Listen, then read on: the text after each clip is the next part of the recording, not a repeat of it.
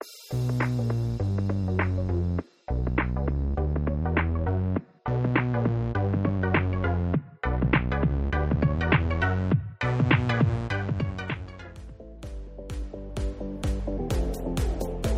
welcome everyone to the final episode of the Love Island Cast UK. I am Chris Phelps and my co-host is Mr. Dave Horrocks. Hey there, Chris. Delighted to speak to you again for the last episode of the UK Love Island cast for 2019. So, what did you make to tonight's episode then?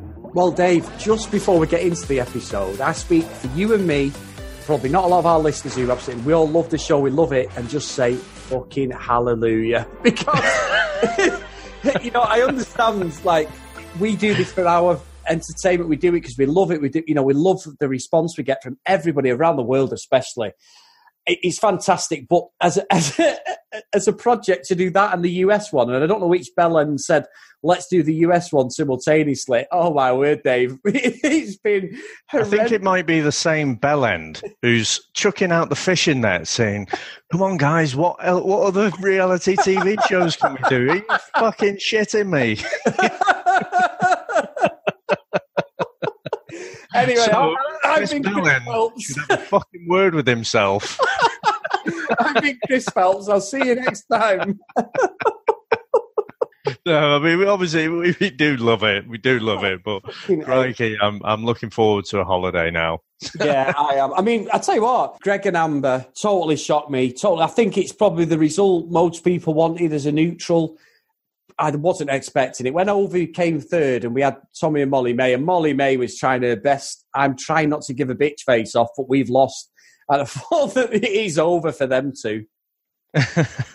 well, I mean, uh, I think both of us probably wanted Ovie in India, and and again, uh, you know, I'm not convinced by India.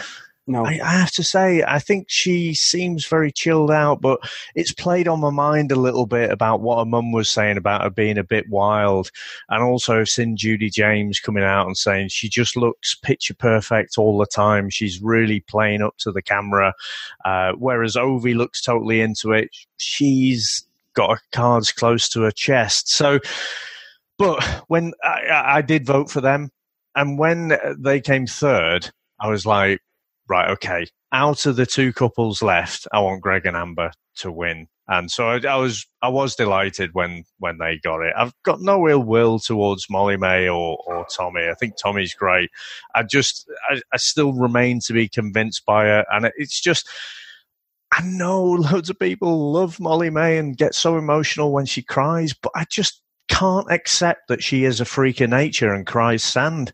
I, I of the of all the people in the villa, you know, she cries a lot, uh, but there's just no evidence of it, and so it's just uh, right. No, I'm willing to accept it could be crying, but the majority of me thinks no, nah, it's not, and so that's why I just thought I, you know, Amber and Greg, they're still very early. You know, it's very early days for them, isn't it? But I don't buy into Molly-Mae. I, I just, I just think Greg and Amber have stand a much better chance. Yeah, I think you're right. I, I think I, I saw a tweet just after the show finished tonight, and it was a cracker with Greg, and it said Greg's the type of guy who five minutes before the deadline hands his homework in that he's done that this morning, and he's actually got a pass or an A star or something like that because he's just come in and stole it, hasn't he? I mean.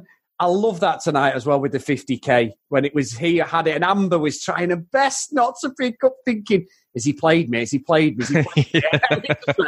of course I wouldn't do that. You know, and I was like, yeah, come on. I mean, he's a good guy. He's perfect for them. And I think in some respects, I always talk about this media career they're going to have afterwards. Tommy and Molly will probably get something, even if they haven't won. And Greg and Amber will get something now, Dave, as well. They'll probably get the ITV2 or ITVBe follow up show. And, and that's where it'll lead. And we have got a reunion show on Sunday, but I'm not going to ask you to record anything, Dave. Yeah, we we will. I, I will watch it probably, but yeah, we're not recording then. Was there any highlights from the episode, Dave? well, I thought when Curtis being an insufferable prick, to be honest, and we've had a bit of stick, haven't we? You know, don't leave Curtis alone. No, I'm sorry, but when it's the dancing challenge and that. It's like, look, don't rub it in everyone's faces that this is absolutely in your sweet spot. And I kept thinking, right, well, get a bit of fucking one-on-one basketball going, and let's see how you fare with that. You know, Yeah, yeah. and you've got, in particular, Tommy has just got no rhythm or anything, has he? It was just totally Rocky Three, where Rocky goes into Apollo Creed's gym and he, he just he's got no rhythm and he can't move his feet or dance around or anything. It just it just reminded me of that. But I thought Curtis was going for it and showing off just a bit too much. You know, even if I, I particularly liked him, I, I'd have thought that was pretty distasteful. But yeah, they all polished up pretty well. They all looked, the boys looked all very handsome. The girls looked stunning. So eh, there was a bit more kind of highlights. I, I thought I thought the final was going to be all just them and about the votes and everything like that. So it was nice to see a little bit of that stuff. And uh, I'm I'm pretty sure they're all rented suits after they jumped in and jumped into the pool and what have you. But I mean, what about yourself, Chris?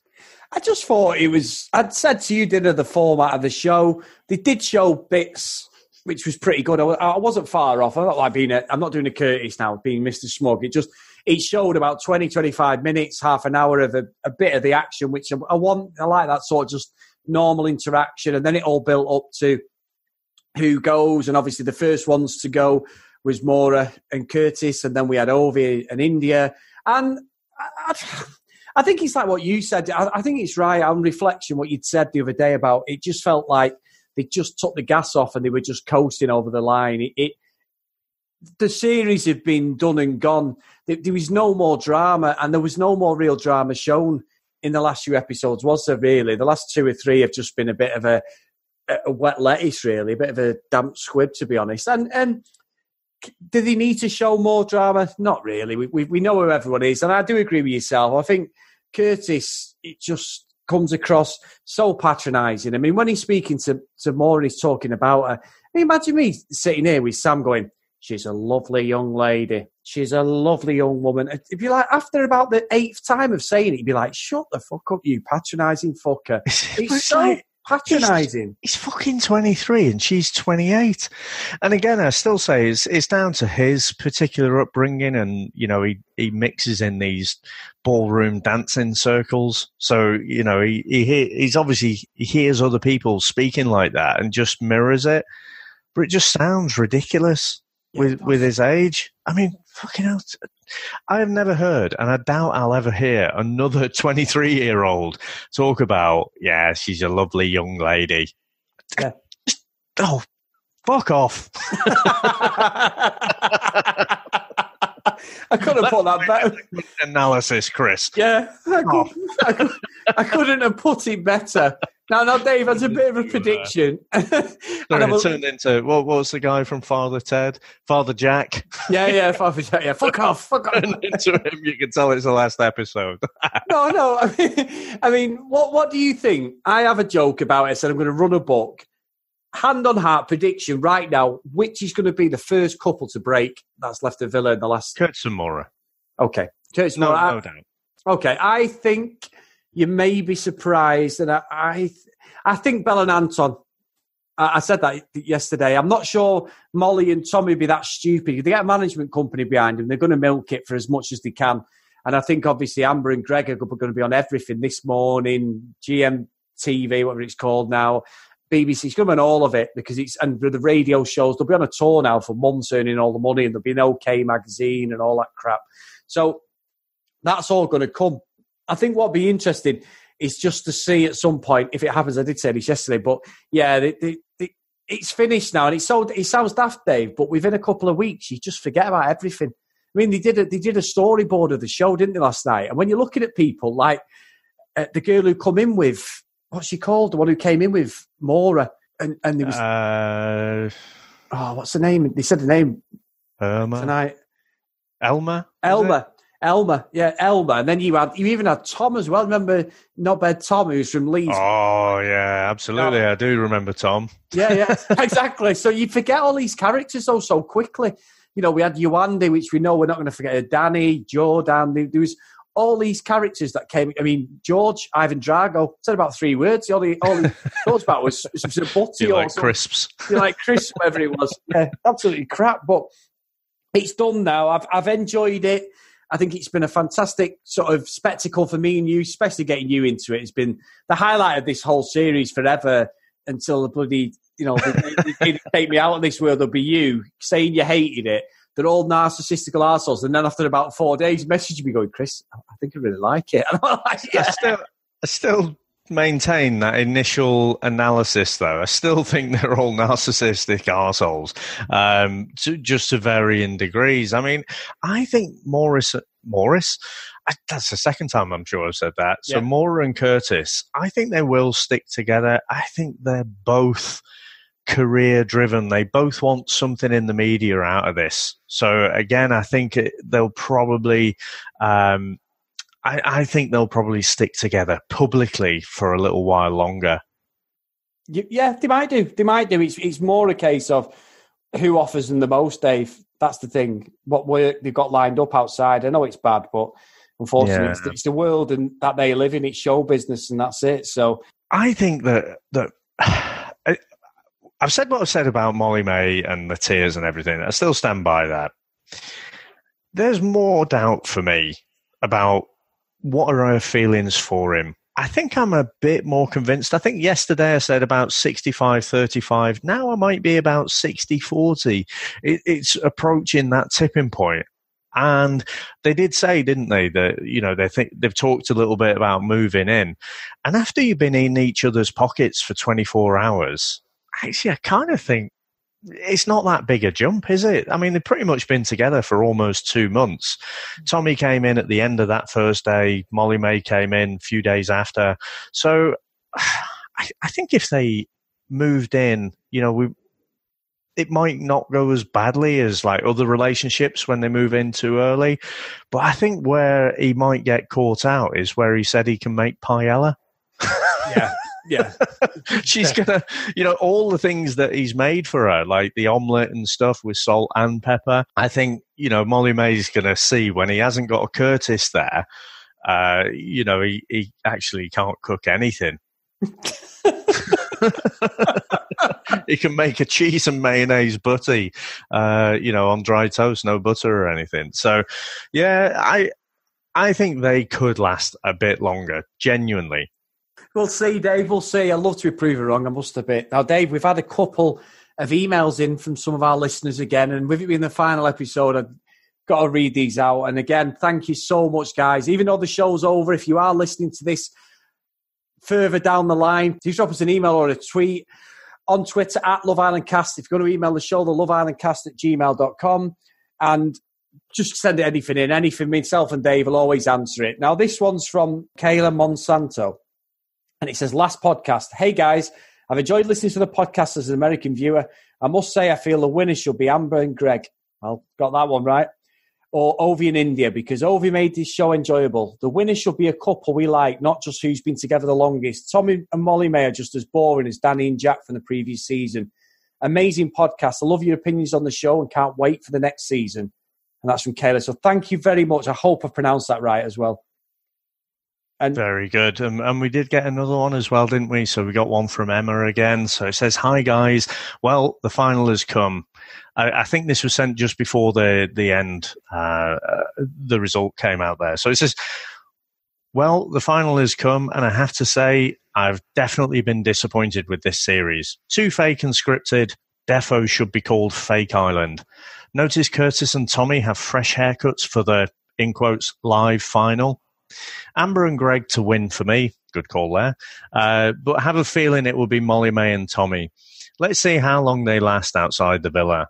And there's a few rolling smileys there. P.S. What about the new Gemma Collins program for your new new podcast? New podcast, Chris? sure, Dave would love it. Well, you're right there. So thanks a lot, Emma, for that one. And um, yeah, uh, like I said, have a word with yourself, Chris. Dave, I despise Gemma Collins, the GC. I despise her with with everything, and but we would absolutely rip the fuck out of her big time. Oh, she's she's vile, vile. But there's plenty of people who do like her, so I'd love. I'd love to do that. And it's not on every night, Dave. It's only once a week. You know what I mean? Nudge, nudge. It could be one. it could be called Gemma Collins. It is the football season coming up, remember? Yeah, well, after last year's performance with my team, Dave, I might just stick to the reality stuff. but no, thank you, Dave, as well. I know it's been two months, and at times it's been so funny, but, but it's been a lot of dedication reviewing the show, watching it, getting it out, the podcast. So, as always, mate, it's a big thanks from me because we're just a, a, good tag team together when it comes to stuff like this. And I've thoroughly, thoroughly enjoyed it. And thank you to everyone who's emailed the show, tweeted us, whether you've agreed, disagreed with us, it doesn't matter. It, it gets people talking and it, we're all watching the same show that we love. So, thank you so much to everyone. No, it is brilliant. I echo all of that, and and yeah, absolutely, Chris. It, has been great to to go on this. I'm going to say the J word. Go on this journey. Uh, as glad as I am that it's it's kind of over now. but um, I mean, it, what what are the particular highlights for yourself? I think my particular highlights was seeing how three of the guys just did complete 180s. So Curtis, Michael, and then eventually Jordan. They were the absolute highlights of just seeing somebody just be an absolute prick, basically, and just totally, totally just changed the personalities in the in the space of like one episode. Absolutely ridiculous. I mean, Curtis especially, where he had this phantom love story with Jordan, who nobody, including her, knew what the hell he was going on about, saying there's a connection. I think that was probably my highlight, and probably my low, low, lowest points of this whole series was just watching Anna and a bad attitude. I think. I, I, don't think. I mean, I know these people disagree with me. Yeah, I think with Anna, it's just her bad behaviour. I said that at the start of the podcast. I'm going to call that bad behaviour. Men, woman, duck, dog. It doesn't matter if you if you're bad and you've got a bad attitude. Then you get called out, and I just found her really, really hard work at times. And, and even when we should have been rooting for her with the situation with Jordan, it was still difficult. I didn't like seeing her cry. But unfortunately, she'd done the old one-two with Ovie, so she has no real recourse to play the victim. So sadly, it was Anna. I think she was my probably most unlikable character this whole series. What about yourself, Dave? I think um, so different to yourself, I, I think I prefer the comedy moments a little bit more. So, obviously, when Tom and Maura are just about to go into the hideaway and he's trying to play up to the lads and he says, you know, let's see if she is all mouth and then she hears him, and then he repeats it to her, and then it's like, "Go fuck yourself." yeah, so it's like, and then he's like, "Oh, I didn't say it. I was just repeating." I, I, just thought that was brilliant. I mean, he was just such a lying toad, quite honestly, because we all saw exactly what he said, and then he's trying to convince everyone that black is white, and so it's just uh, that was a particular highlight for me. I also thought Marvin when he was trying to chat up Amber in the most David Brent way I've ever seen in my life, where he's basically talking about, you know, I, I, I'm attracted to you, but I don't like you, or something like that. And he's saying, You're like a door, you're like a closed door that's a bit damaged. Oh, this is just brilliant. So, those were the most fun moments for me. No, that's great. That's great. And I'm Dave. I'm not going to throw you under the bus as it's the end of our last episode of this series just say thank you again. Thanks, everyone. I have been Chris Phelps. I will drop the mic without the sound effects, and I'll just say, Dave, we'll see you next time. See you next time.